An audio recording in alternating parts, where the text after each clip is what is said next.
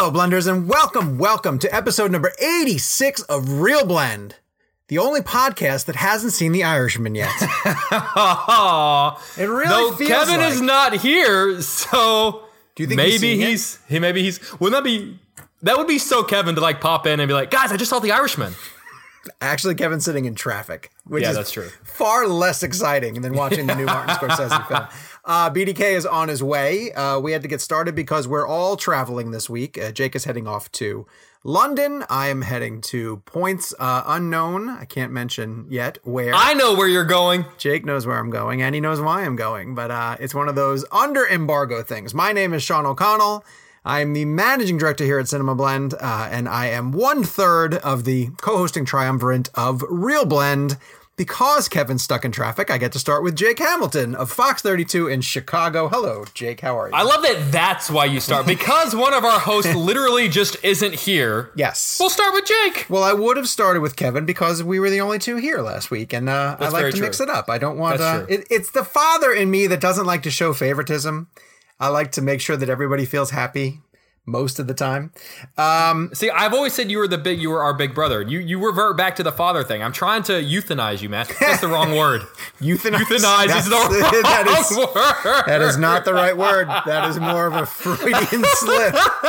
that really speaks Oh. I garbled the English language. All right, let's get to reviews because we have a lot of show to get to. Oh, before we do that, I want to let everybody know this is the episode uh, where we will be running our Joaquin Phoenix interview on behalf of Joker. And man, am I glad that we got that interview for so many reasons. A, because it's amazing, uh, and B, because as they get closer and closer to Joker, uh, the people involved in it don't really want to talk about it anymore. They cut people off the red carpet.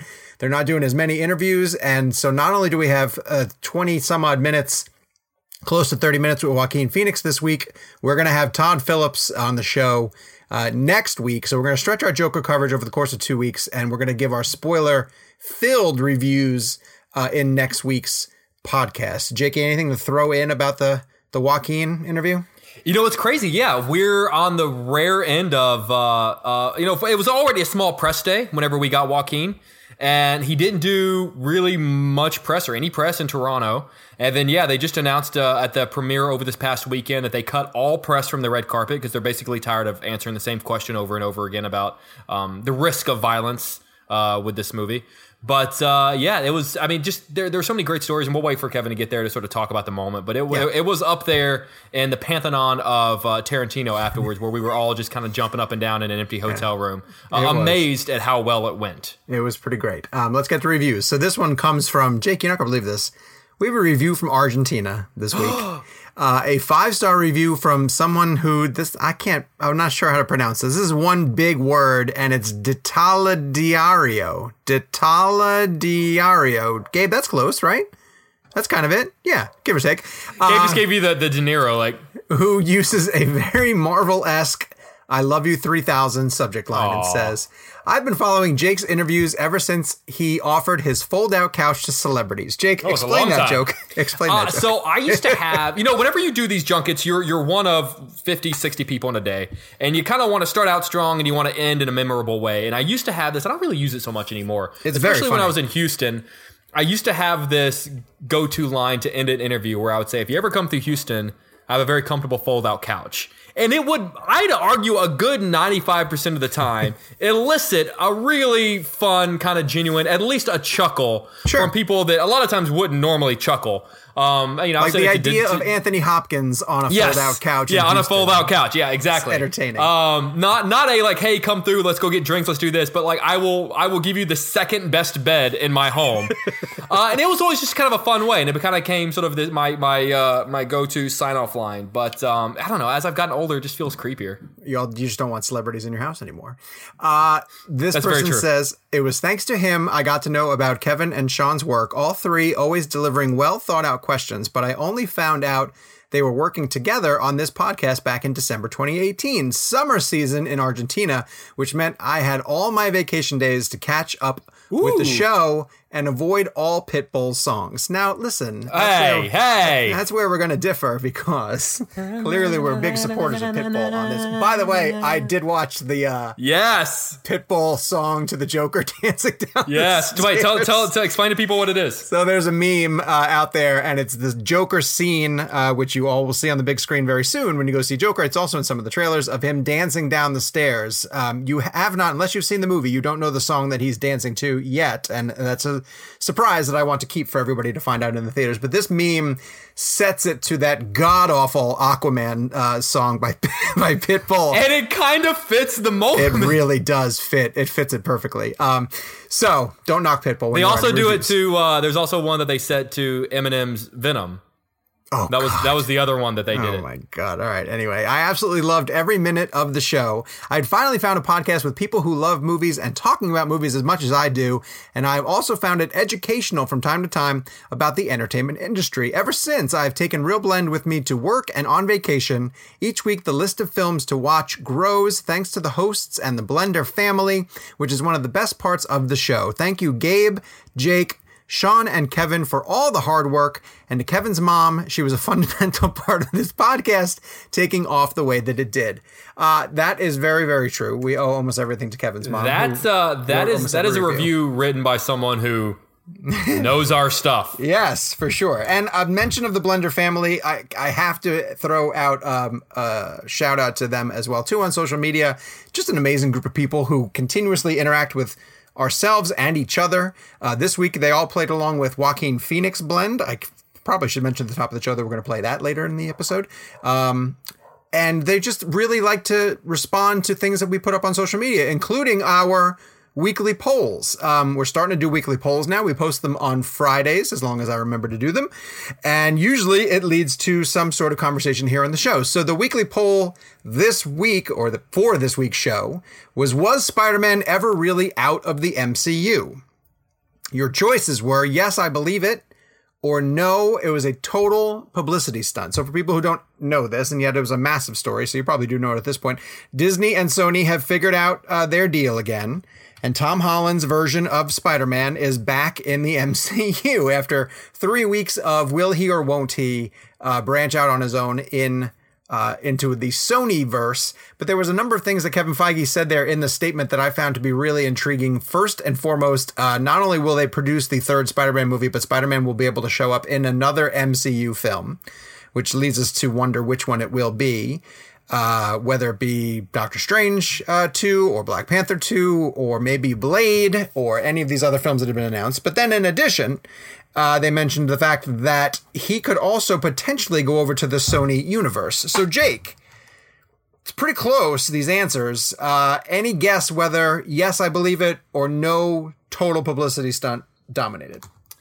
I think. Oh, I think people probably think it's a publicity stunt. I do not. You are correct. 59% thought that this was a publicity stunt, where 41% ah, said that they believed it. Ah, I just don't think that a studio would do that. I just, I mean, I don't. I mean, I maybe was it ever 110% absolute final, but I don't understand why. Like, why do you need that publicity? What what is Right. the what is the benefit of the publicity there? What is it? What is Well- it publicizing?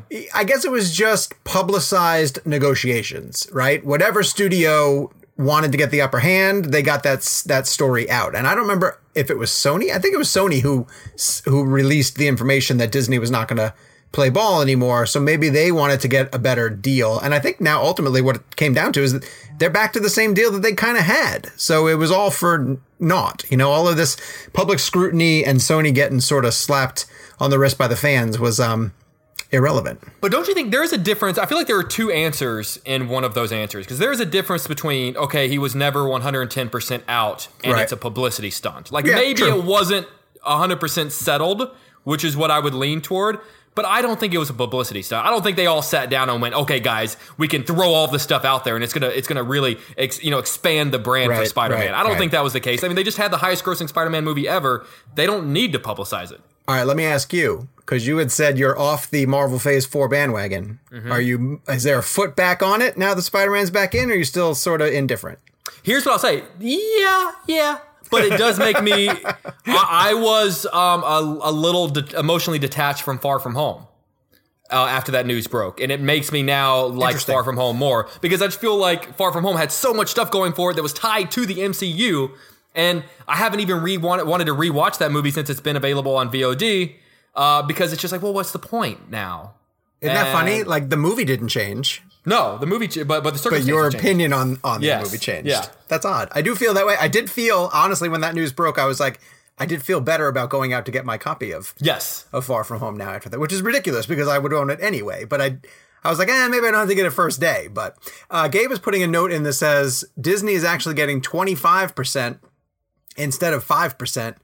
Uh, but they're not getting the 50% that they had wanted. Per a Variety report, Disney proposed a co-finance proposed to co-finance 25% of the new Spider-Man film in return for 25% of the film's profits. Okay, so so big. which So- doesn't that mean that all the problems were Disney's fault? If Disney's the one that have to cut back and go from fifty to twenty five, Shh, we want we oh want oh oh, what are they gonna do? Take away the interviews they're not giving me? We want JJ. We want JJ on the show.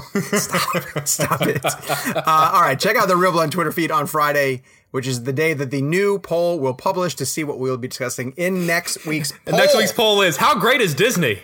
One choice is very great. Second choice is super great. Uh, talking points. Uh, two big trailers dropped today, which is fortuitous for us because normally the big trailers drop right after we record our episode. Yeah, right. Uh, the first one we're going to get into is Birds of Prey, hoping that hopefully BDK will be on the show by the time we get around to Six Underground because uh, he's far more he's a couple minutes out. one than we are. Um, I saw the Birds of Prey, Birds of Prey trailer, and it just strikes me as Harley Quinn the movie. Like I I get that they want her to be a big part of the film, and obviously everyone kind of loves Margot Robbie's uh, interpretation of Harley Quinn. And if you're going to build around anybody who was in Suicide Squad, that's who you'd build around, uh, of course. But um. I was hoping that the first trailer would give us a little bit more of an idea of the other characters in it. Even Ewan McGregor's villain, uh, Black Mask, is kind of relegated to just like reaction shots, and it's a whole lot of Harley. Uh, that's not to say that the movie is going to be that way, but it had me a little bit cautious about the fact that I don't really want to see a Harley Quinn movie. I was in, excited about the idea of the the Birds of Prey characters getting introduced and us seeing more of the villains in Gotham. Am I misreading it, or did you sort of get that idea also? Yeah, you're absolutely right. I didn't walk away because I don't know a lot about the backstory behind who the Birds of Prey are, if Yeah. I'm being honest. And after that trailer, I still have absolutely no idea. I'm reminded of Yeah. a character from a movie that I absolutely hated. I got that, but Yeah. the trailer did absolutely nothing for me, if I'm being honest. Um, I mean, I, I I liked Margot Robbie as Harley Quinn, and Su- like she was probably one of, if not the uh, one of the few good things about Suicide Squad. I'm not entirely sure I want an entire movie from her character. Yeah. and that's the uh, that's the vibe I'm getting. Uh, would love to see Ewan McGregor kind of let loose and have fun. I've got I feel like we got a few hints that he might start getting to do that. Uh, but I was I walked away disappointed from that trailer. If the purpose of a trailer is, I mean, granted, we're going to see everything, so it doesn't matter one way or the other. But if you're an average moviegoer and the purpose of a trailer is to get you to see a movie, then that trailer failed Yeah, because I did not because it did not make me want to see the movie. Yeah, no, I guess that's fair. Um, it depends what they're selling it on, right? Like they're just they're selling it on the first DC movie since Aquaman. Uh, so they will hope you get excited about that. Not they're not counting you- Joker, or you're talking about the DCEU. I guess I'm talking about the DCEU. Joker just seems such a standalone to me. Um, and it's selling me on, hey, you loved Margot Robbie as this character. And what I will say is the bits that I saw in the trailer did really make it seem like uh, she's dialed into the fact that Harley is crazy, and because she's crazy is is wildly unpredictable, uh, and she could be having a lot of fun in that part.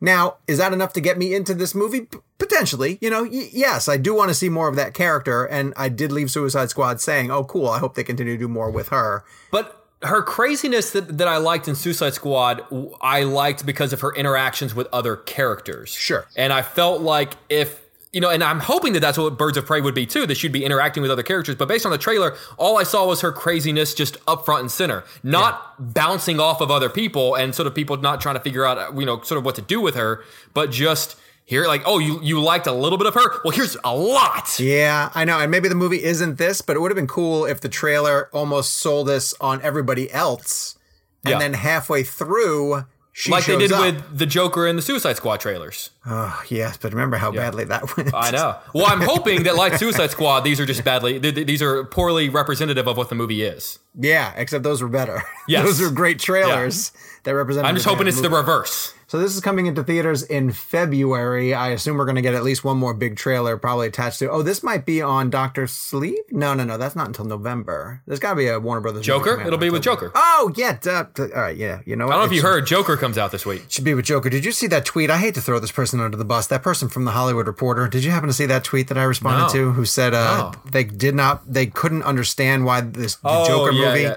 Brilliantly acted, uh, tremendous production design, but but why is it? Uh, how come there's no humor in it? Where's the optimism? You, great, you gave a great response. Tell them what your response was. I said, uh, this is the sound of someone who is really frustrated that the Joker movie is a, is an actual Joker movie and not a Superman movie. Like Right. the things they were looking for don't belong in a Joker movie at Yeah. all. They it's like watching in The Shining movie. and be like, you know, there aren't enough family values in Right. this film. Why is he so mean to his kid? I don't understand. Speaking of being mean to my kids, I'm gonna chastise Kevin McCarthy for being late to the show. Hey! Yes.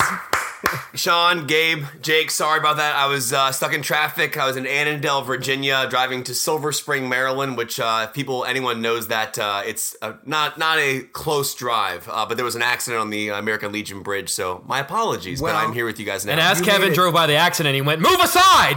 I've got real blend to record." Well, one, I want to say anybody who was involved in any type of accident, I hope you're okay. Uh, thankfully, the accident was being cleared up as we were driving by it, so it was it was uh, it was the timing was fine. Kevin, you joined us just in time for us to get into our reactions to the trailer for Michael Bay's Six Yes. Six Underground. I will Yes. say to you, uh, I'm totally on board with this because of Can't the wait. magnet scene. Bayhem.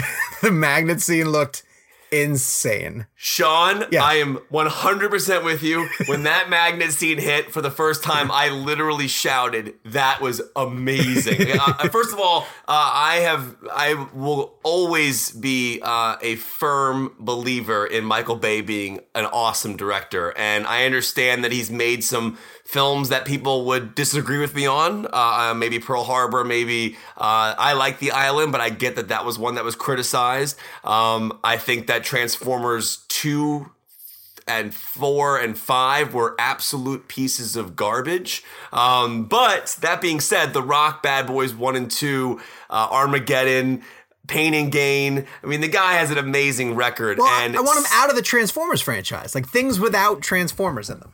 Did you notice that the sound effect that was used during the magnet scene was a little Transformer esque? It probably was. Isn't he known for like just taking stuff from his other like shots and stuff from his other movies and repurposing them for uh for his old movies? Yeah, I mean, well, I mean, he's been movies? criticized in the past. There have been like people that have taken screenshots from earlier Transformers film that says that the action may have been used there again. But that being said, here's what I like about the trailer, and I know that we all have different opinions on it. I mean, Bad Boys 2 is one of my favorite films of all time. So I like this style of Michael Bay, and I think that's kind of what Sean was alluding to is the idea of getting away from Transformers. This this would be like this would be like James Cameron returning to Terminator films for real and not doing Avatar movies anymore. Well, That- but if- I'll if say that makes this: sense. I will judge this movie solely on should he have gone back to do Bad Boys for life instead of doing this. So here's an interesting thing about that. Um, I with Bad Boys for Life, I think the trailer is very good. I am a,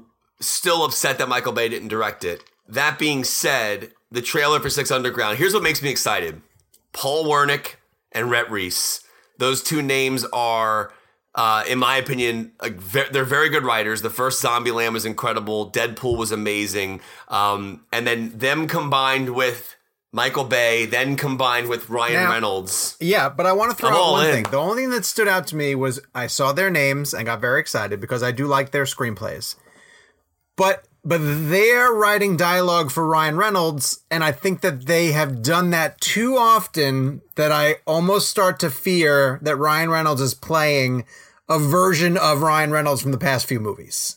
Jake, do you get that impression? Is it Yeah, I mean that's sort of my issue with the whole trailer is that it seems like a bunch of people doing just what they think people expect of them. Like the whole trailer felt like uh, Michael Bay making a Michael Bay movie or like someone trying to make a Michael Bay movie. Um, and it kind of felt like Ryan Reynolds doing the same bit that Ryan Reynolds does.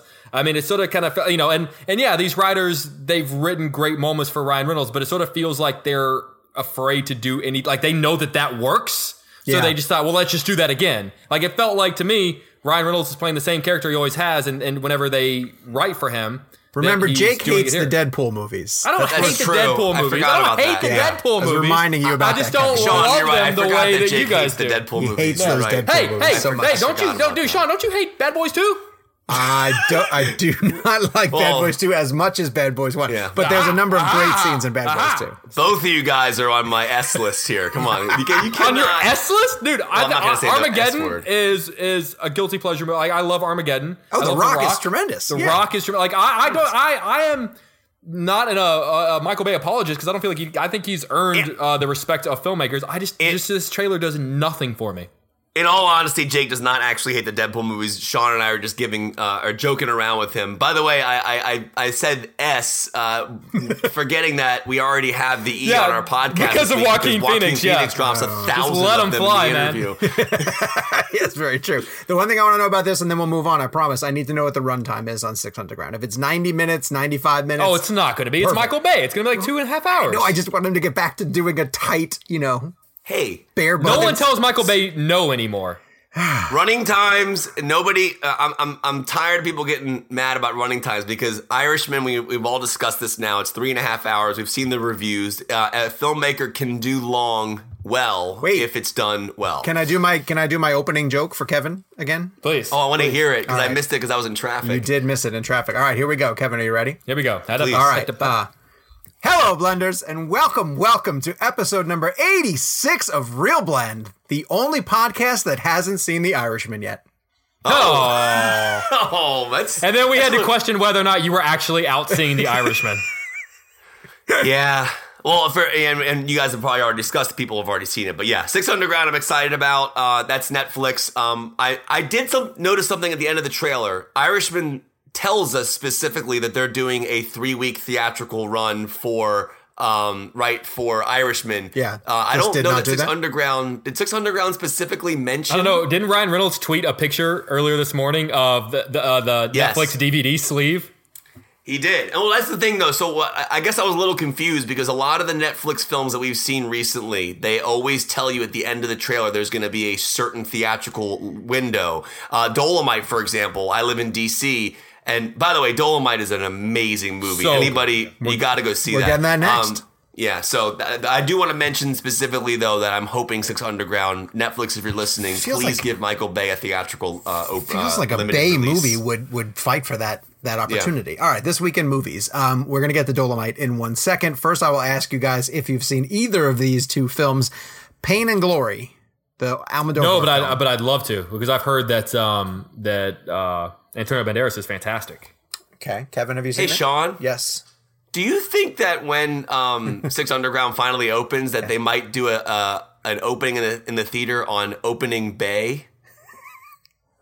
Have either of you guys seen the uh, Natalie Portman film Lucy in the Sky? No, that I, though I'm I lost a lot. This is going to sound strange, but I lost all interest when they said that they didn't put the diaper scene in there because because I'm from Houston. and That was a big story in Houston when that happened. What is this? Is this the lady who drove herself Yes, someplace? that's what who this movie is about. Hey, can you tell me the story? I don't know what Lucy in the Sky is. So I, I forget the details because it's been years and years and years and years. But it's essentially an astronaut that drove from, I believe, from Houston to, Florida? Florida. yeah, right. Okay. I To much. confront, I wasn't it like to confront her husband because her husband had been doing some things that he wasn't supposed to be doing. But the crazy headline of this whole thing, and we're talking about an astronaut, someone who is incredibly smart. You'd like to think has their head on straight. They have to undergo a lot of uh, you know tests to make sure that they have what it takes to survive in space. This woman wore an adult diaper. in her drive from Texas to Florida, so that she wouldn't have to waste time. time, Yeah, by time. pulling over. That's why people know this story. That's why people kind of know this woman, and they didn't put that part in the movie.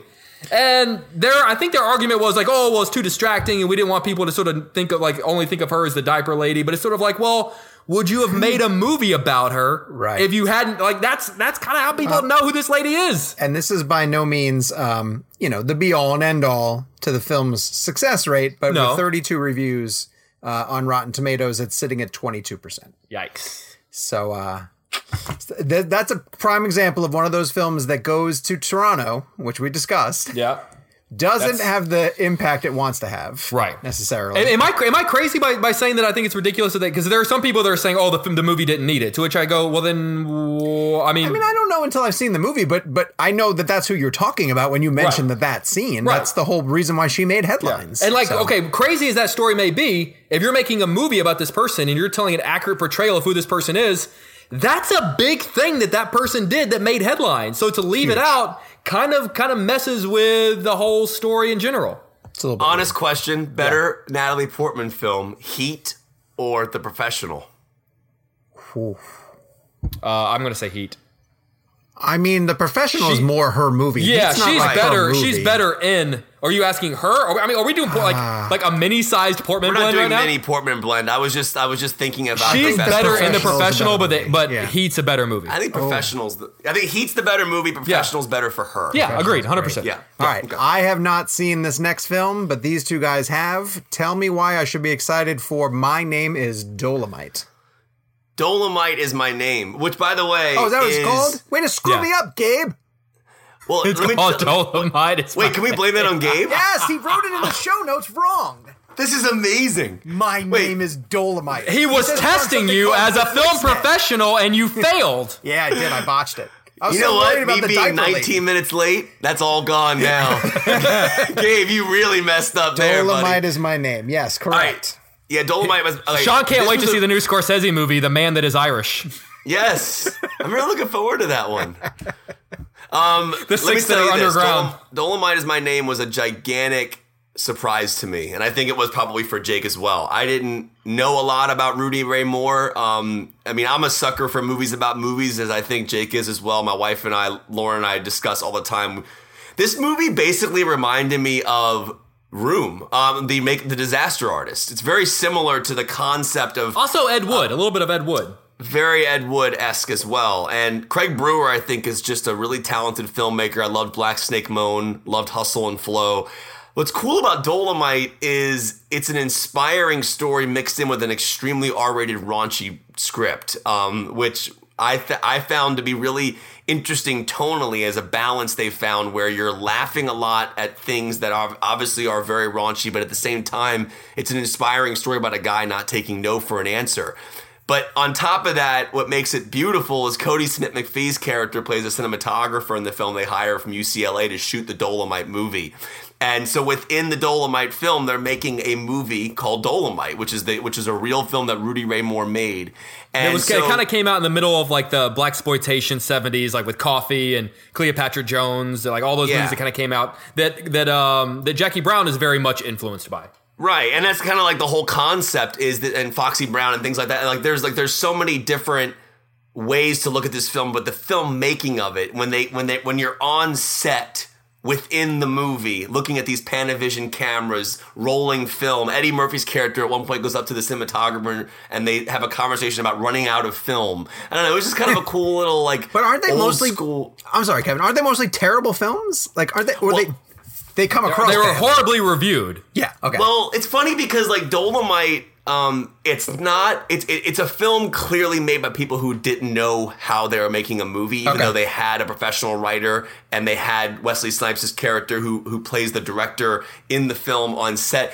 The movie actually didn't seem that bad when they showed clips of it. It seemed really kind of over the top and funny and goofy. And I think that like with Room, for example, I think people were laughing at Room. I think Dolomite people were laughing with. I don't know if Jake agrees No, with no, me I agree that. with you. Like people when- went to Dolomite and appreciated it as a film. I think Right. the people that at the end of the film it shows them sort of reading some really negative reviews, and I think it's one of those situations where you can make the argument that the people that wrote those reviews, uh, Dolomite was not made for. I mean, a lot of this comes from the fact that uh, that Rudy Ray Moore and his friends went to a film and didn't see themselves, or they went to a comedy because they felt like laughing, and I think they were watching a movie with Walter Matthau and Jack Lemmon, and they don't see themselves on the screen, like they don't feel represented. And so that's when, uh, by that point, he uh, Rudy Ray Moore had already kind of created the character Dolomite through uh, comedy records, and then he that's when he got the idea. Well, why don't we take that character and make a movie about him?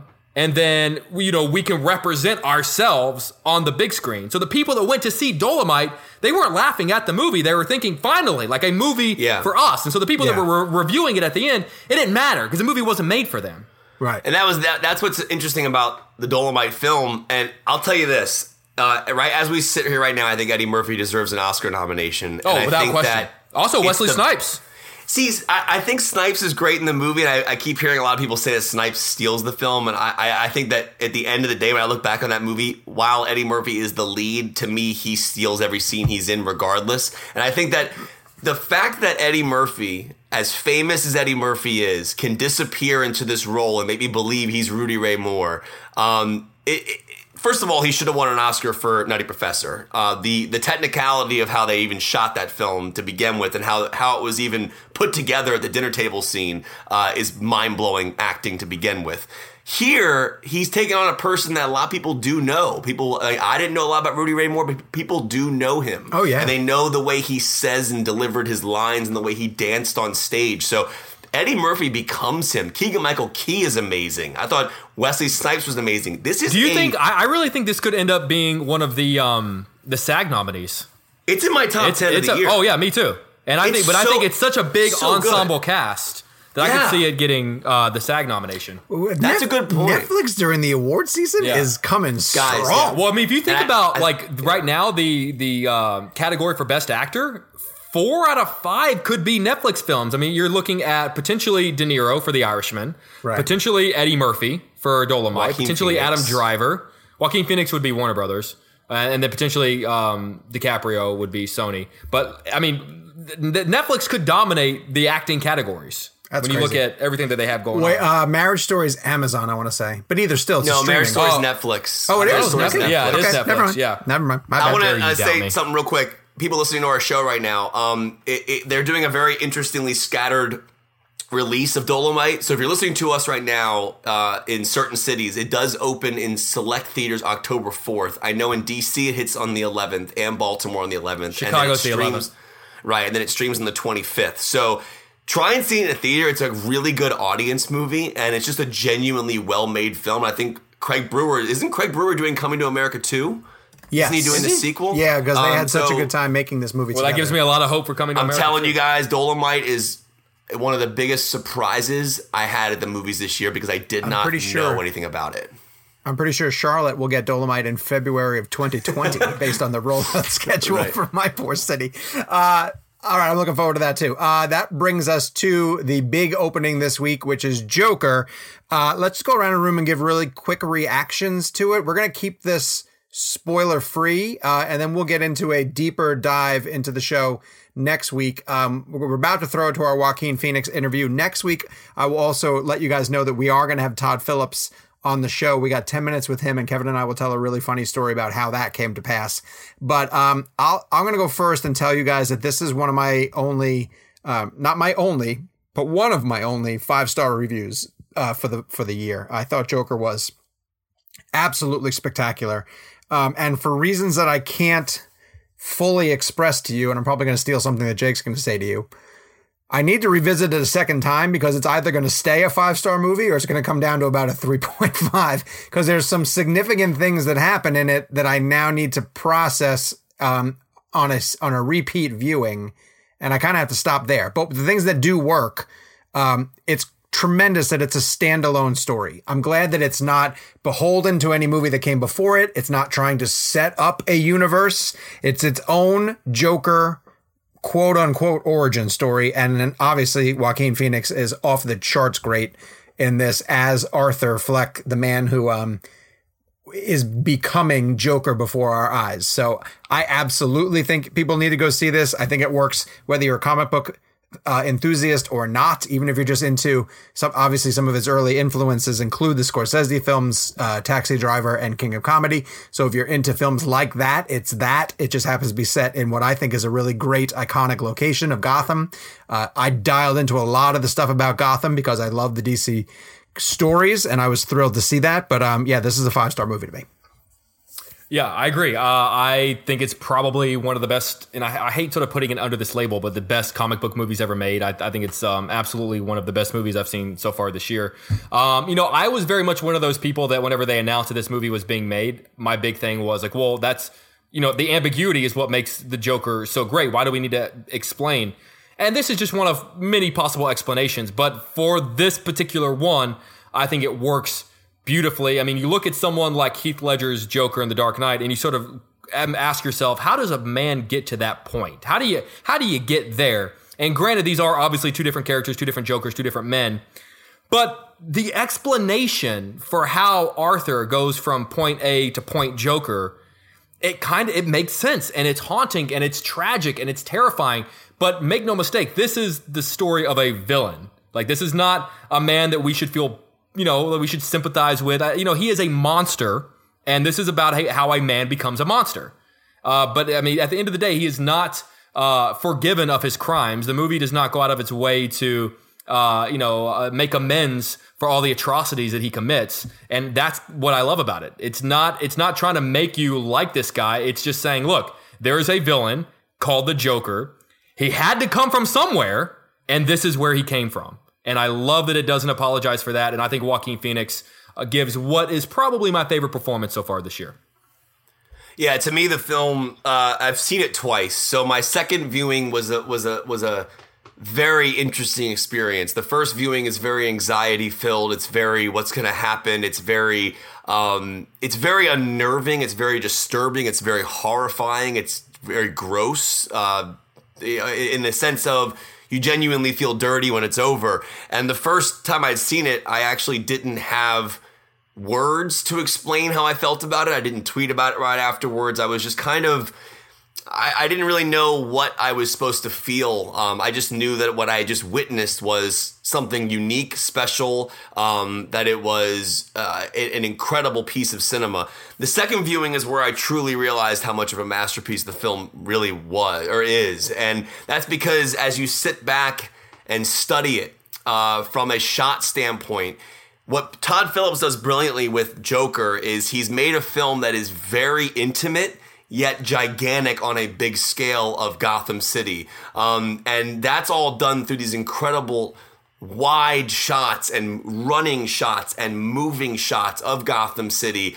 And then a lot of it is taking us into a room with Arthur as he's descending into his madness. Um, whether it be a handheld camera while he's dancing in his underwear, dyeing his hair. Uh, these these moments feel handmade. They feel very documentary style. Yet at the entirety of the scope of the movie is this gigantic, epic Gotham City scale. And I think those two aspects playing back and forth are fascinating to me um, because we're really honing on on one person and then seeing the effect that this person has on the full scale of Gotham. Um, Joaquin Phoenix it's the best performance of his career. Uh, it is there's no Joaquin on screen whatsoever. Uh, the 52 pound weight loss is is an interesting number, but if you think about it, and this is something that you'll learn in the interview you're about to hear, that's all him. That is not visual effects. That is not uh, anything enhanced it's him. Uh, he became this guy. Uh, and I have a lot of theories about what I think happens towards the end. Uh, I still believe my theory heavily, and it still makes me even like the movie even more. Uh, but I do feel like this film is a movie you need to see. Uh, I am not a person who thinks that movies lead to violence. Um, that's just my personal opinion and personal take on entertainment and movies and music and video games and things like that. Um, but at the end of the day, like Jake said, this is a film about a villain. Um, but I, but I think one thing I will say that I do not disagree with, but I do want to add before we toss this. This is a film that also deals with mental health. It deals with lack of love. It deals with a lot of things that are realistic in our world. And there's a lot of things that you can find relatable as to why he feels a certain way. Not that we're condoning any violence, but to me, it is fascinating that you actually, and I don't know if Jake did you not care about him at all in the first hour and a half of the film, hour of the movie? It's not that I didn't care about him because I'm not saying that you can't care. I don't think he's a, a madman right at the beginning. I think that he's. I think he's driven to that. I don't. I don't. I don't think Arthur Fleck like set out to be a bad person or was a madman. I think that he was driven there, and because of his past, that was then what kind of triggered and turned him into that person. And we've all agreed on this. That that subway sequence it do, the movie turns after one moment occurs. Yeah, well, let's let the people see it. And let's also let's have them sit back and enjoy a conversation with the man who is responsible for the creation of this legendary character, Arthur Fleck. And the Joker, guys, this is our extended, in-depth conversation with Joaquin Phoenix about Joker. And I do want to point out there are some very minor, small spoilers discussed toward the end of the interview. But here is Joaquin Phoenix sitting down with the Reel Blend podcast to discuss the new movie Joker. Uh, awesome. You guys are so lucky because I've been doing this is the end of the day, the second day of press, and I have nothing to say. Awesome. Oh, yeah. Let's just sit here in silence Yeah. for 30 minutes and say nothing and just stare at It's each other. No, it's so awful. Like sometimes I looked at the schedule and I go, "Wh- "Why did we schedule it that way?" Because at this point, we're just done. And to top it all off, we just had lunch, so this is going to be. But you a haven't heard our questions. Yeah. Joaquin, you're more than welcome to take a nap on that couch and we'll talk to you that way. Perfect. Anything you're sick of being I asked? like this. Why didn't I do this before? what don't you want to be asked about? And then we'll just cross it all out. no, it's, shoot. Uh, so one of the quotes that uh, you guys talk talking a lot about in the press tour is a quote from The Killing Joke, where the Joker says, "I prefer to think of my past as a multiple choice." I'm curious, as an actor, what's that balance of? Because one of the most interesting things about the Joker is his ambiguity, the fact that we don't know about him. What is that balance of you wanting to figure out who this guy is, but then also not ruining the thing that makes him interesting, which is that we don't know who this guy is?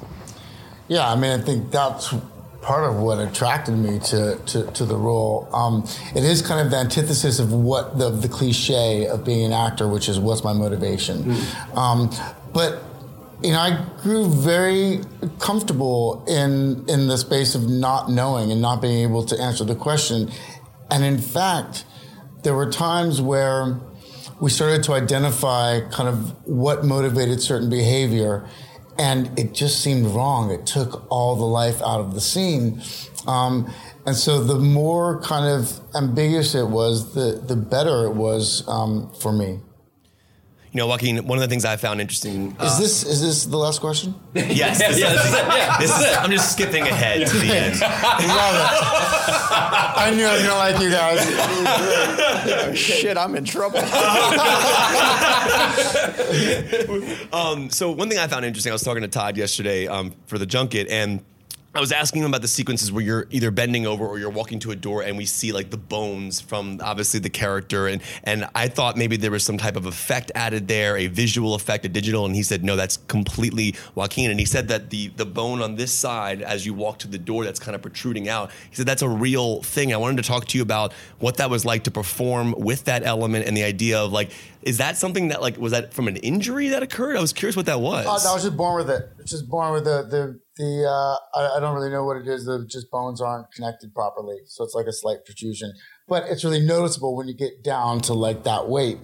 Um, but what was the other question? Well, just this the is idea. your last question. This is my last question. Make it count. Uh, but just the idea of like that was all physically you. There was nothing enhanced. Did you have to physically do anything to make it manipulated so it looked the way it did? Like when you're bending over, did you? Was that all just the way it looked naturally? Um, that's the way it looked naturally. Um, you know, obviously it was um, extreme weight loss, um, so it starts kind of sticking out. But um, I mean, I might have bent over a little bit more to try and emphasize it, uh, just a little bit, kind of push it up. Um, but you know, it was almost like metamorphosis. You know, we wanted to see kind of. I mean, for me, all of it was when is the Joker going to emerge? And it's this part of Arthur that has been suppressed throughout his life. And how are we going to see that manifest itself? And there's both like an emotional, mental, um, physical kind of transformation that occurs. Um, so it was uh, just an important part of the character seemed really obvious in the beginning. Do you see a divide, a, a, a very clear divide between Arthur and Joker? Um, Yeah, I mean it's it's it's it's tough because you know it's it's the same person, but it's really because there's so many different ways of looking at this character. It fucking did my head in. Um, it's so hard to to to know what's real, what isn't. For, for instance, the the laugh. The laugh is described as a, as an affliction, as, as some some kind of uncontrollable fit of laughter that he has Um, and that's what I believed it to be as we started shooting. Um, and then I started working with Frances Conroy, who plays my mom. And I don't know what it was about this interaction, but something made me distrust the things that she had told me when I was younger. Um, and I started thinking about about the laugh, and I imagined that this part of Arthur, Joker, that must have been in school and kind of breaking out into laughter at the most like inappropriate moment. And how would a parent deal with that? And how would they talk to the principals? And they might say like he has a condition it's something that he can't control. And it's something that he's been told his whole life to where he believes it. Um, but then i started wondering whether that was actually true. Hmm. um, i started thinking of it as like no, it's the Joker that's trying to emerge, and that's why we we ended up adding the line when he's in the hospital with his mother, where he says, "You always told me that this was a condition or something I was born with, um, but it's not true. That's the real me." Now, I don't really fucking know which is right. You know, I don't know if it was a condition or if it's the Joker trying to emerge, but I think that's another example of the thing that I didn't need to answer, nor did I want to. Um, it it was just this movie and this character.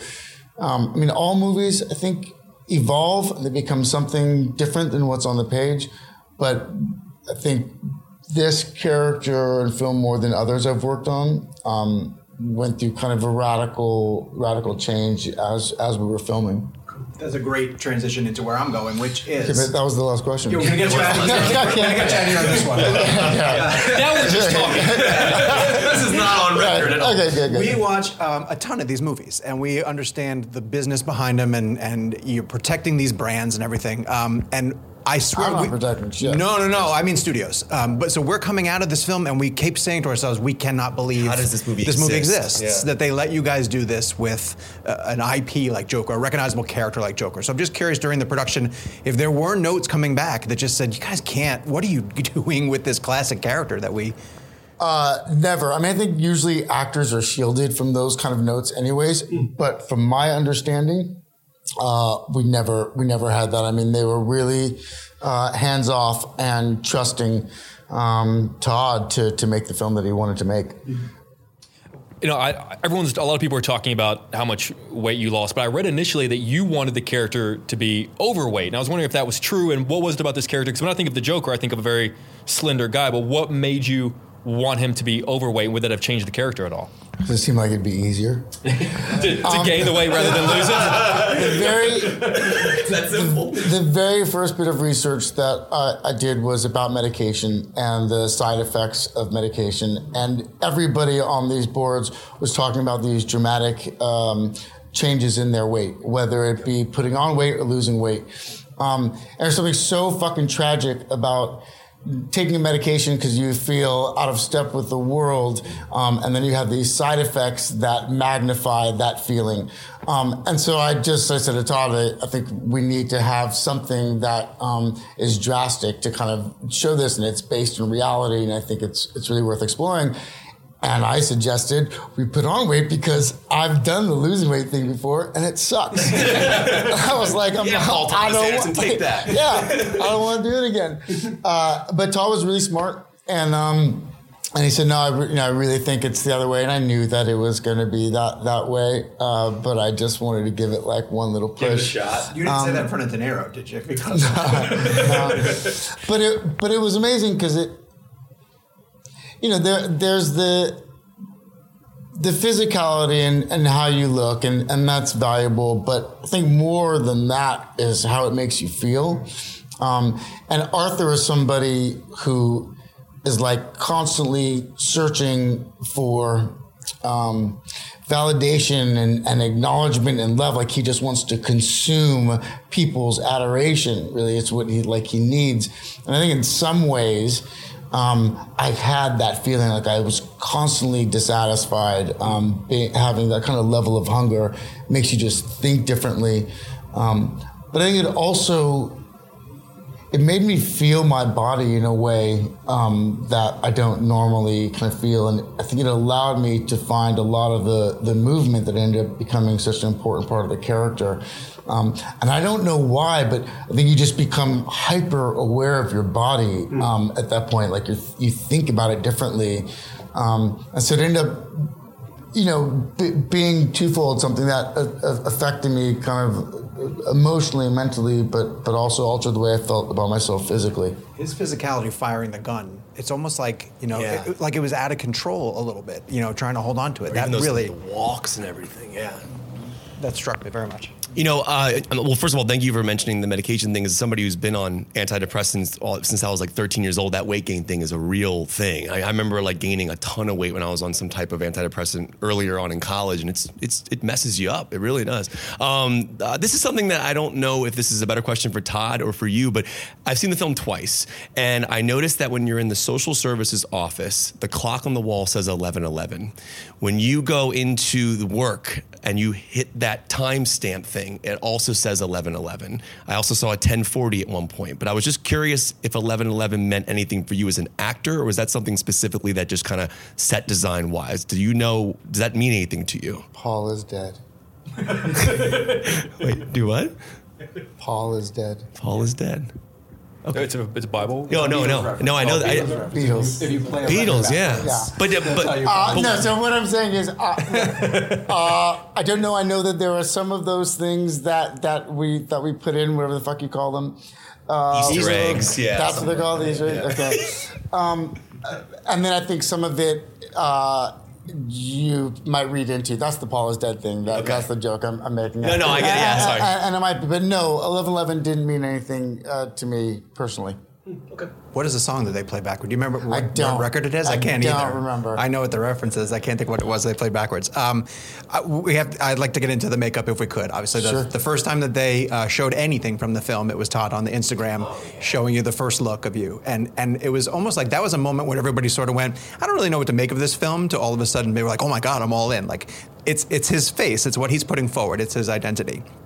I want to ask one quick thing before we get into the makeup, but are there moments throughout the film where Arthur is getting more uh, white in scenes before he fully transitions, or is that something that I'm Wh- reading too much into it? mean? Like there are scenes where he's Arthur, um, but there's like at first there's a little trace of white paint on the bus, there's like And white then paint. later on there's a little because more. It's, it's meant to be left out. He's supposed to have come from work, so it's him having kind Okay. of wiped off, but not gotten all. of. Okay, so it wasn't like Joker coming up a little bit No, more. but that sounds good, man. We should, we should say that. Yeah, I'm gonna can say take that if you for want. all the European press. I'm going to say that. If I Thank hear you that so answer, much. You're welcome. I'm glad. Joker's about to get really inside good at him, Yeah, yeah. and he's coming up through him. Yeah. Uh, did you have how much input did you have into the final look? Uh, did you go through a lot of tries, or No, honestly, Todd uh, sent me uh, a Photoshop photo of me from another film with the makeup on, and it was already designed. And he said, "What do you think? Do you have any notes?" And I was like, "I'm fucking great. I I wouldn't know what to say." Um, the only kind of input that I had was I started um, started kind of practicing putting the makeup on myself. And when I'd put all the white paint on, I thought there was something really haunting and unsettling about that look. Um, and so initially, the kind of the one of the end scenes, um, I was meant to have to be in kind of full Joker makeup. Um, but I just thought it might be interesting if we just did the kind of white painted face. Um, and uh, there's something really creepy about that that look. Yeah, I think the white face is even scarier. Yeah, me too. especially in that the I won't give it away, but there's a scene that something horrific happens in the apartment, and it's Yeah. just the splatter. Yeah. it's pretty wicked stuff. Um, but a follow up to that, um, the makeup, uh, and this might be a stupid question, but if you're the character of Joker and Arthur applies his own makeup, do you essentially become your own makeup artist? No, I um I thought that I would, and I like I started kind of you know practicing, and then we went in um to do tests to test out different looks, and uh, the um the key makeup designer Nikki um uh, did the makeup. And um, I was like, well, obviously we're gonna let the pro do this because it looks so much better than what I did. Um, but you also get into issues of continuity. Interesting. Um, so it's like you know you really have to have to match match things, and so it took a real pro, but. She fucking did such an amazing job that I was like, I'm obviously gonna let her do it. And the tongue, the tongue thing was cool. That was cool. Yeah. Uh, you told me something interesting yesterday. You said that there were scenes you thought were going to be hard that ended up actually being easy, and there were scenes that you thought were going to be easy that ended up being hard. I was curious if we could focus on the latter part of that. Like, what were the scenes that you really thought you were going to be able to blow through that ended up actually being harder for you as an actor? That's a good question. I, I, Know. It's so hard for me to remember so long ago. Um, what was the question? That you, you Is told this me. the last question? Yeah, yeah, yeah. The- the- Okay. this is, this is his last. So Joaquin, he's gonna lead, and we're gonna there stay. there Yeah. will be a last question one day. Tell me the question. This, Yeah, is, this now is a three-hour interview, This is the result. This is three hours This is the result of two days of It's nonstop. live oh, we we're live. I think, yeah. We're well, now you. it's exciting. You told me yesterday that there were scenes that you thought were going to be yeah, and I'm just curious, what were the scenes that you thought you were just going to be able to walk through? Not walk through, but Right. were going to be easier I that know, you found and to be I still don't have an answer. I was hoping that I would make you ask the question again, and during that time, I'd come up with an answer. Strategy. no, I, I, I, I really can't. Um, I can't remember. Um, yeah, I, I don't know. I can't. I can't. Okay, well, let me. Add, we're we're sitting in the shadow of of you on the steps right there. Would that be one that was easier or harder than you thought it was going to be? And did you fall at some point? Because that is crazy. No, what um I made a huge error and it's it's so embarrassing and I don't know how it happened except sometimes you you just like prepping you're doing all this work and sometimes things get away from you but I never practiced the dance on steps. I'd only I'd done it on flat ground. and not only that but those particular steps are very um what is it when it's this way? That's not width. It's I know what not you mean. length. Yeah, yeah. It's, uh, what is is it length? Maybe it is Yeah. length. I think so. Yeah. They were Depth. Depth. because I think depth is that. Okay. It's more. Nobody can see. We're were doing a lot of longer in front hand of movements here, people. Yeah. For those listening, It was a long, it was longer in front of you. It was longer than you expected in front of you. It you. was shorter than I expected. Oh, okay. And so I had practiced the dance a particular way with my toes pointed forward. And then I got there and I was like, I fucking I won't be able to do this. Yeah, we So see your feet right like, there behind you, like they're protruding outward like that. Yeah. Right. And it was it was uh, unexpected, but I think the other thing that I didn't expect is that um, there were uh, alongside in those buildings on the side of the stairs uh, were apartments uh, filled with teenagers that were banging on the window, being like "Fuck you, Phoenix!" uh, oh my god, and and that was uh, that was unexpected, and I was like, "This is bullshit." And then I, whenever that happens, I think of like. I go like that's just doesn't seem right. And then I think like about professional athletes where it's like 0.2 seconds left and you have a free throw and people are like waving behind you and be like, you suck. You're like, oh, that's what it is to be professional. Like under the best circumstances, anybody can can act. Um, but it's like when you just want to fucking run away because there's cool teenagers screaming at you. God, that would have knocked me so far off my game. we, were just, we were just saying before you walked in, like I, I get scarier. I get, I get more scared going and speaking to high schools than I do talking to because high school kids are scary, man. Sure, yeah. You know, one thing I love about what Todd does with this movie is he utilizes the score and cinematography as a leading character along with your performance. Hildur's score is such an amazing emotional element to your performance, and so is the cinematography. I was talking to Todd yesterday about that shot when you go in the fridge and how the camera was just sitting there steady and then it moves a little bit and comes towards you. It was like very handmade, very docu style. But I read that I wrote, thought that Hilder actually wrote a lot of the score prior to the filming of the movie, and I was curious if you got to listen to any of that prior to shooting and if that affected your performance at all, knowing what the score was going to be. Yes. Next question. no, I, I, no. This is again a story that I've I've told many times. Oh, I'm but sorry. it- no, but it's okay because um, I mean, for me, it's it's interesting because it was a a scene that um, was transformative. I think not only for the character but for me and really me and Todd's working relationship. I think it was the I think it was the second week of of work, um, and it's a scene where I run into the bathroom after the subway sequence. Yeah. Um, and we'd been throughout kind of prep and rehearsals. We'd been talking about this the scene, and it was originally written differently, um, and it was really about kind of stashing this gun, and I couldn't really put my finger on on why I didn't think that it was working or that I, I was like looking for something else, but I felt like it was a real opportunity to try and um, try and illustrate the emergence of Joker in this kind of really um, p- powerful uh, transformative moment.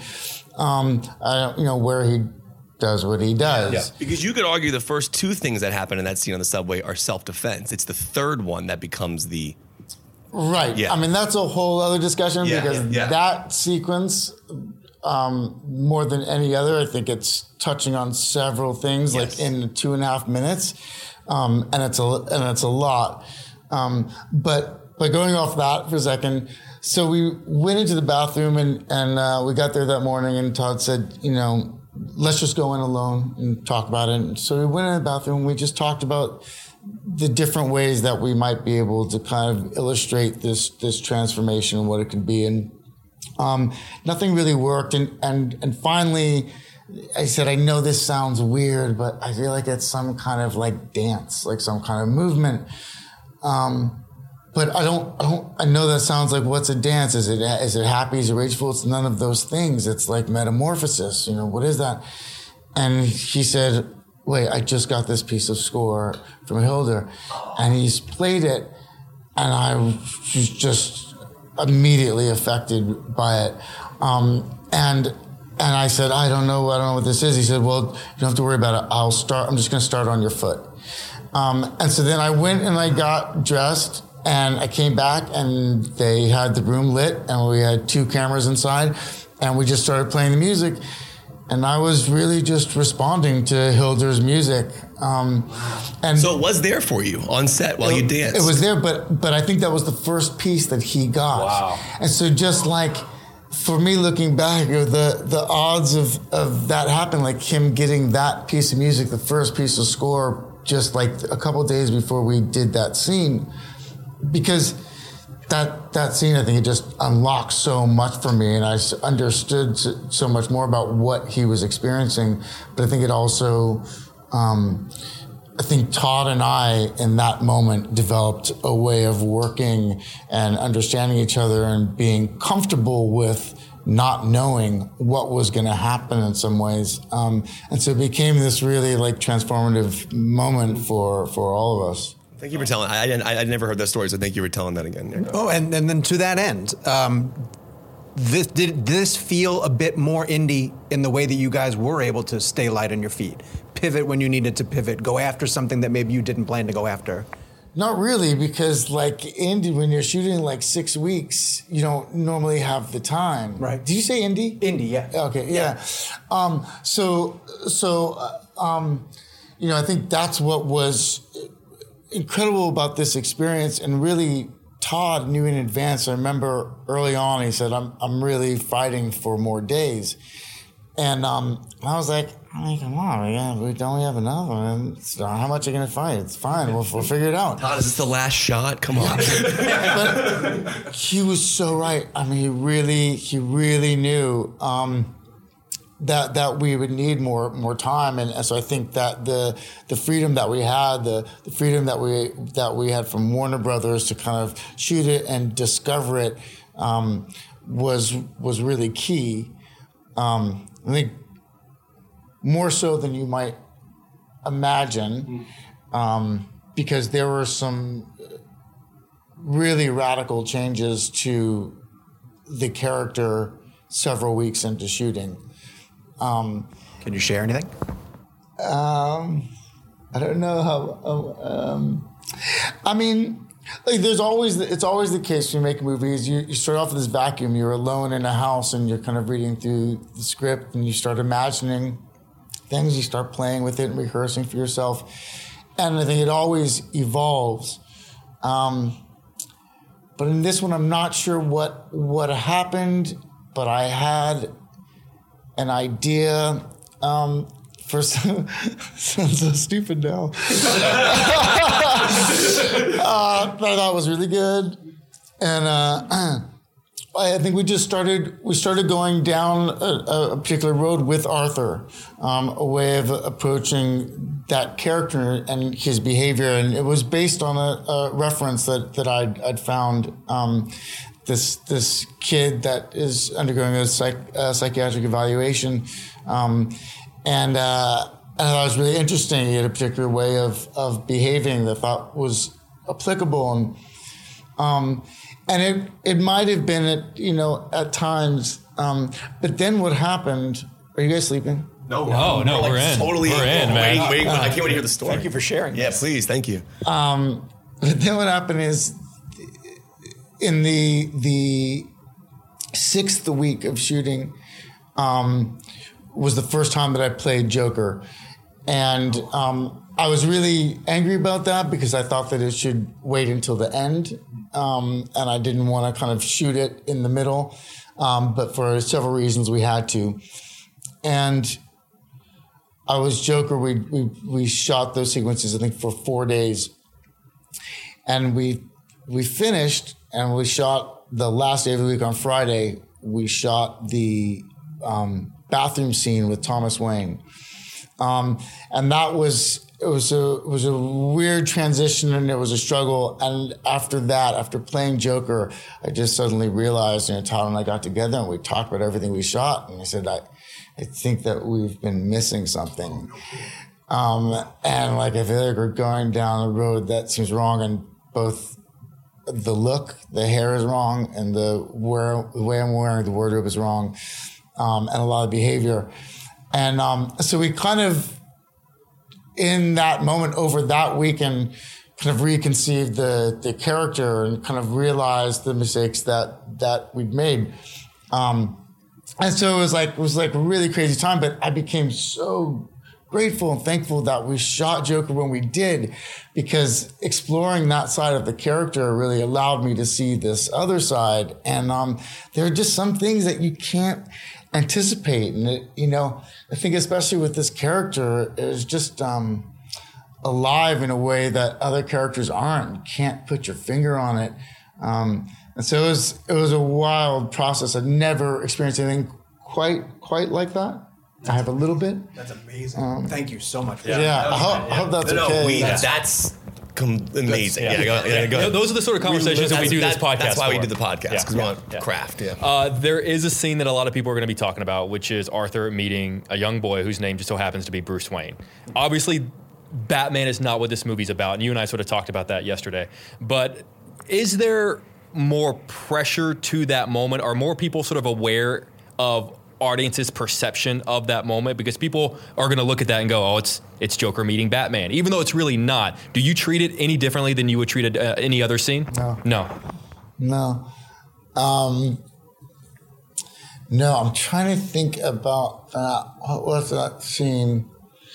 Um, no, you, you, there's so many other things going on that you're like concerned about, like whether the flower gag is working and you have the props guy, you have three different people that are trying to come up with like the right gag and you're there and you have to shoot and it's a a cloudy day when it wasn't supposed to be, but it's. The sun is going to come out, and so how do we mash and do we shoot this part? Then, so there's so many different elements going on um, that I don't think that I, I was thinking about that. I really wanted the, I wondered if the flower gag could work, um, and then.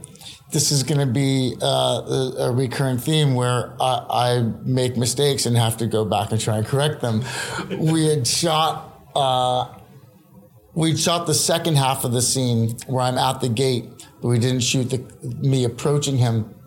And once uh, once we filmed that, and I went back, we had lunch, and I was in the trailer. I was like, "Wait, how am I gonna get this kid's attention? What am I doing?" I was like, "I have my." I have the bag with all of my clown gear in it. Why don't I have the clown nose? Why wasn't I wearing that in the fucking scene? Like, what am I mistaken? So I went back. I said, to Todd, why wasn't I wearing the clown, the clown nose? Because you always have the right idea after we fucking shoot. like, what? Why can't you just think about this in advance?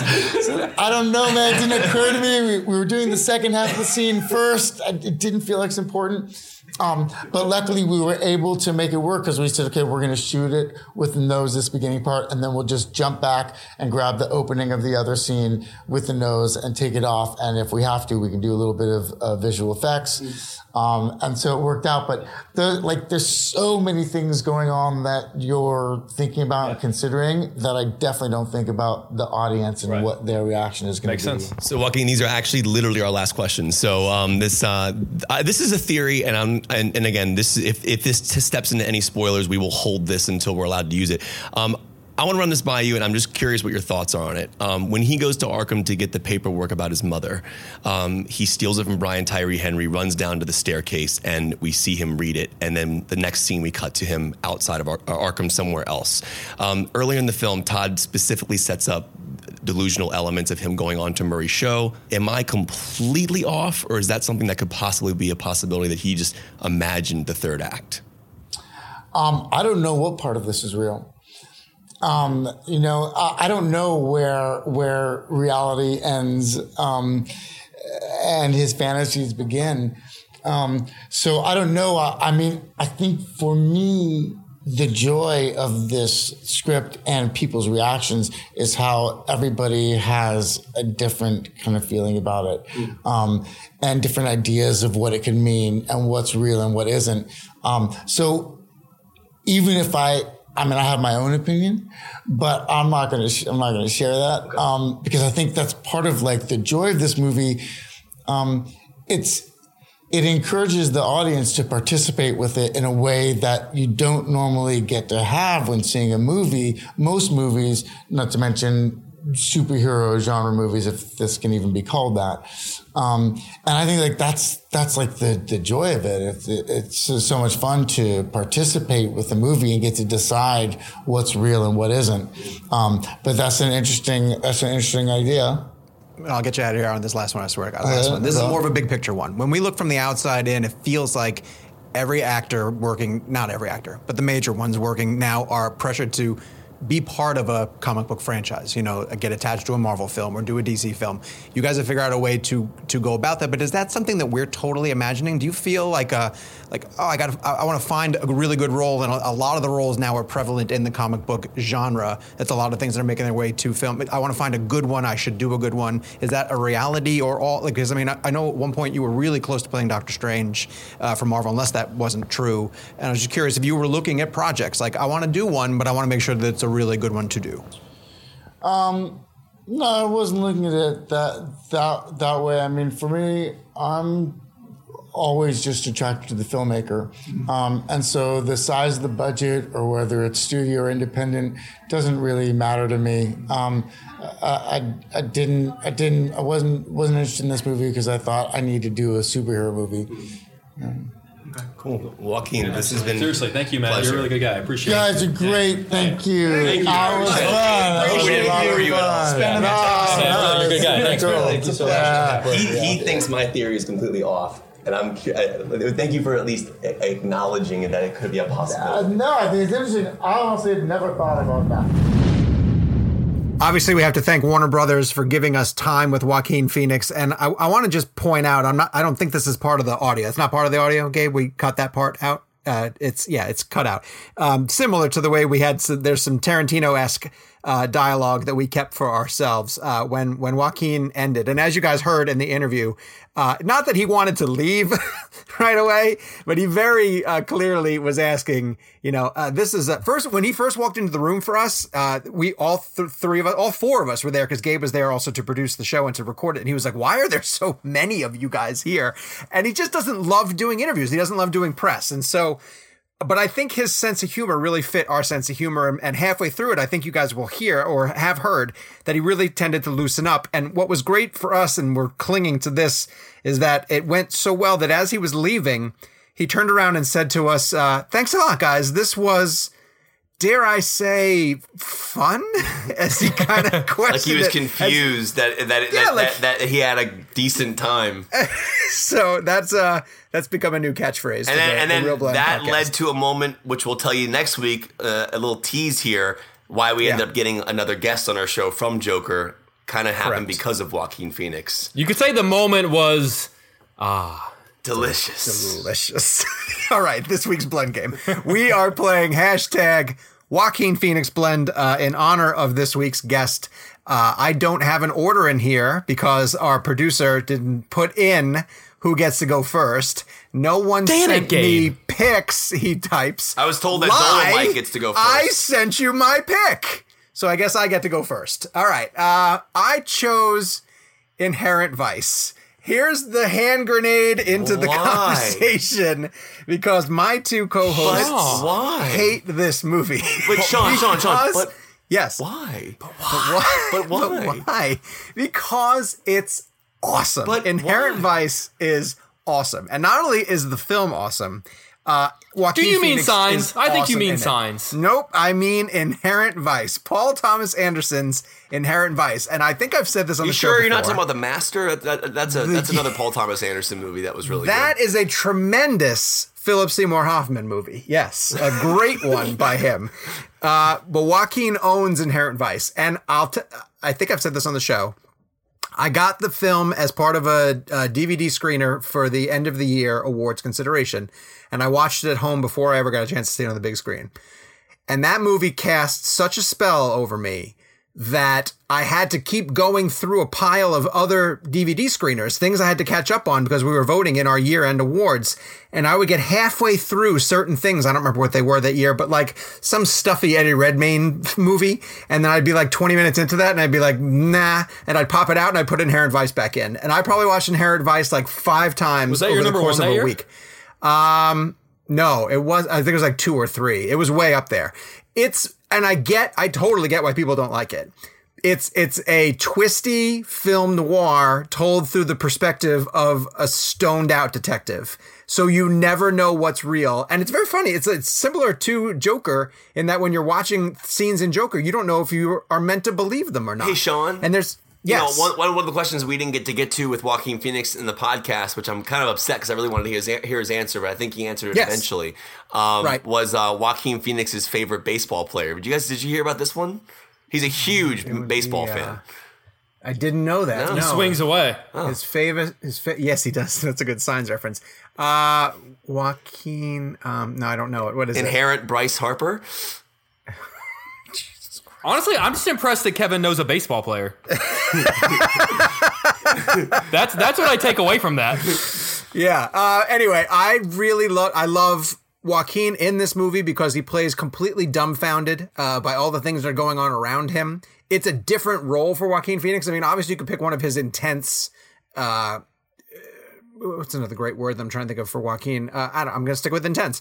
But I think he's having a lot of fun with it. I think when you play him off of people, people like Josh Brolin in Inherent Vice, it's great. I think his collaborations with Paul Thomas Anderson are completely unexpected. When I looked over his body of work, and yes, I think we decided that Joker could be part of this also, I went with Inherent Vice. And I've been told that Kevin gets to go second. Uh, I went with Joker, and, and and that's nothing to do with recency effect. I just think it's the, I mean, it's a two-hour and five-minute film, or two-minute, two-hour and two-minute film, that he is everything about that film. Every single moment of that movie is Joaquin. I don't think there's a scene in the movie that he's not in. I can't right? imagine one. And I think here's why I think the performance is brilliant. Uh, you just heard this in the interview. You've probably heard this a lot in sound bites he's talked about. Um, this is a very unreliable narrator, a, a very unreliable character, and the idea of him also not fully uh, knowing the uh, the solid like the so- the solid element of what the story is trying to tell in the sense of he he knows what he's doing in each scene, but it could be a number of things that he's doing. It's all up to interpretation, and every single thing you could throw at him to ask him about the character, there is a way to justify that answer. And I think that there, it's fascinating to me that an actor has embodied a character with such a wide scope of ideas that anybody could play around with certain things about what's real and what's not real. There's nothing definitively set in that film, in my opinion. Nothing we see in that movie could actually have maybe possibly happened if you think about it. It's actually interesting. We could this could all be through his story. It could all be through his eyes. And I think that in my opinion, that's what makes the performance so special is that you could make an argument against or for any theory that you may have for the character. And the fact that his performance has given that much openness to the to the idea of what the Joker is and Arthur Fleck's descent into madness, that to me is pure, pure cinema, pure acting, pure performance. Just became the guy. It's amazing. Hmm.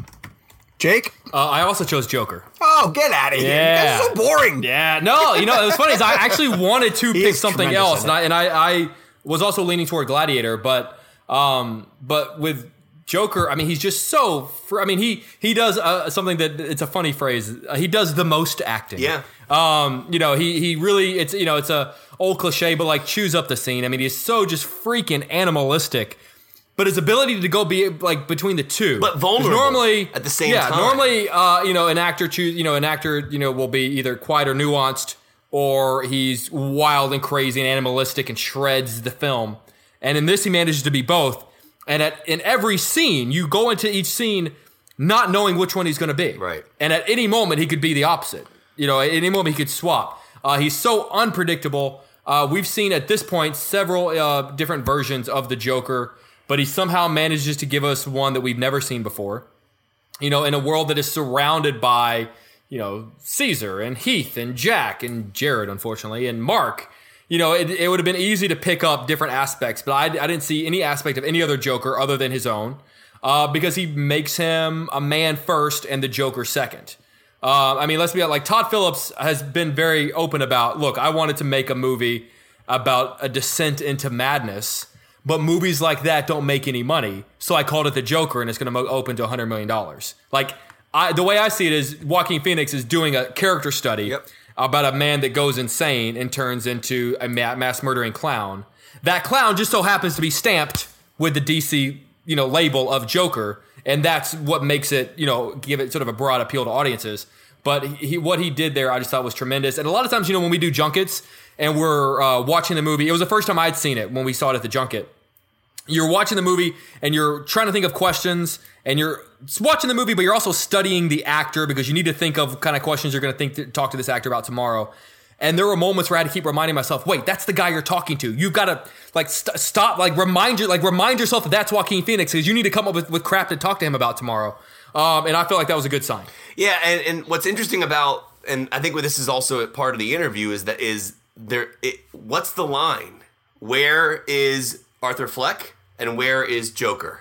How much of the film are we seeing Arthur? How much of it is Joker? Is it somewhere in the middle? And I think that's kind of the beauty of the film is the descent into Joker is not that black and white. It is very uh, ambiguous. Um, and like I said, you could make a legitimate argument that nothing you're seeing in Joker happened, and it, and it, and it works. It could work, but Yep. it's interesting. There is. We'll discuss it in depth next week. We'll get into it some some more because we want more people to have seen Joker. Uh, audience picks for Joaquin Phoenix blend. Dustin Stout said Gladiator. Ra- Raul Shi- Shinner, Shinner, Shiner says a tie between Inherent Vice. Thank you, Raul. And Well, no one's going to agree with us because no one's seen Joker yet. mentioned Walk the Line. I almost went with Walk the Line. Walk the Line would have been my second choice. Uh, Jess Stillwell said Signs. And there was a lot of love across the board, according to producer Gabe, for both Gladiator and Walk the Line. Um, it's amazing. Joaquin Phoenix had an incredible career. He's been around for an eternity. Uh, a ton of participation this week. We want to thank everybody who went to the Reel Blend Twitter feed and played along with hashtag Joaquin Phoenix Blend. We have a special one for next week, but Gabe, I'm also asking you, do we not have to do 80s blend? When do we do 80s blend? At some point in October? Later on? Yeah, fine, okay. Well, then, next week we're playing hashtag Will Smith blend uh, in honor of Gemini Man uh, and also just in honor of Will Smith. And um, you cannot pick, I'm taking one choice off the board Aladdin. Gemini Man. Can't pick Aladdin. no, I'm just saying. I was not going to pick Aladdin. What- you who- sure? Why did you think we were going to pick Aladdin? I'm just saying. I'm making the game more exciting. Did you Can I just Aladdin? give you mine now? It's After Earth. Yes, you can give me yours right now. All right. So, uh, blenders, the reason we're doing hashtag Will Smith blend is because it's a special blend game for this week because we're actually going to do something cool that we haven't done on the show before. And I think we're going to try to do some more of these too as a way to sort of pay everybody back for how interactive they are on social media. We're actually going to have a giveaway tied to Gemini Man. We actually were given, believe this or not, this is the type of show we're now becoming. We have prize packs that we can give away from the studio because they love the blend game. They've actually been responding to the blend game and they love the fact that you guys are actually playing along with it on social media. And so they came to us and said, We want to do something really fun, get people excited for Gemini Man, and play along with Will Smith Blend. So use hashtag Will Smith Blend, obviously, on social media, but you can also enter into this new contest to win a prize pack from Gemini Man by going to bit.ly, bit period ly backslash reel blend x Gemini Man. I know it's a bit of a confusing thing. We'll actually tweet that out from the Reel Blend Twitter feed account, but it's bit.ly backslash Reel Blend X Gemini Man. You can find the link in the show's description. Keep an eye out on social media. Like I said, we'll tweet it out after the show is launched. Uh, you guys are going to have a chance to win. Uh, Gabe, what's in the prize pack? Tell me again. Do we remember? Gabe, Gabe's not 100% sure. We will Damn tweet it, out Dave. what's in the prize pack. Yeah, yeah. They've been they've been You know, promising. you know a what's bunch in of the really prize cool pack, stuff. Sean? It's actually going to be uh, posters for My Name is Dolemite. That's a sick. This is why we're not getting sick- angly on the show. It's a sick Gabe burn. Uh, go to uh, uh, email us your choices at reelblend at cinemablend.com or of course go to the Reel Blend Twitter feed and use hashtag Will Smith Blend and of course enter that contest. Good luck to everyone. Hopefully you'll win yourselves a Gemini Man prize pack. Okay, for next week, as we mentioned, more Joker talk, in depth conversations on Joker, and some time with the director Todd Phillips. You can also follow the guys along on social media. Jake is at at Jake's Takes. Kevin is at at Kevin McCarthy TV, and I am at Sean underscore O'Connell is my name. Uh, drop us a review on iTunes. Obviously, it's very important to us that you guys help us grow the show.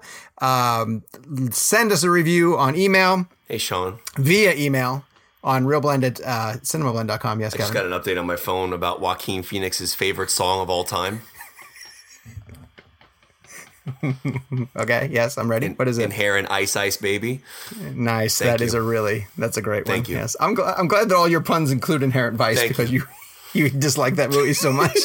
and we will be back next week. Um, Kevin, are you on vacation next week? No, no. So then? we're gonna record can do our one more show on Tuesday, right before I leave for China and Japan. So, um, Okay. and I'm, I'm I'm actually working on this with Lauren to see if I can join the show from Japan or China when you guys record would it. if I can figure out the time difference, dope. but I will be. We're gonna we're gonna do one next week for sure. We will record on a Wednesday, and Kevin Nothing says a romantic Friday. anniversary getaway like skyping with your podcast buddies. Well, Gabe's coming with me on the trip because just just just to come anyway, so he'll be there. Yeah. So it'll work out perfect for sure. Good luck with that. All right, so from the from the continental United States for now, I will leave you all with Dunkirk. Done, done, done,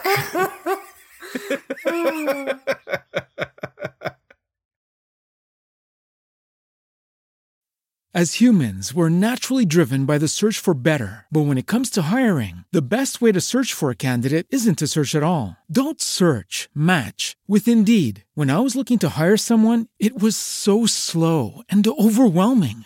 I wish I had used Indeed. If you need to hire, you need Indeed. Indeed is your matching and hiring platform with over 350 million global monthly visitors, according to Indeed data, and a matching engine that helps you find quality candidates fast. Ditch the busy work. Use Indeed for scheduling, screening, and messaging so you can connect with candidates faster. And Indeed doesn't just help you hire faster. 93% of employers agree Indeed delivers the highest quality matches compared to other job sites, according to a recent Indeed survey. And listeners of this show will get a $75 sponsored job credit to get your jobs more visibility at Indeed.com slash podcast. That's Indeed.com slash podcast. Terms and conditions apply.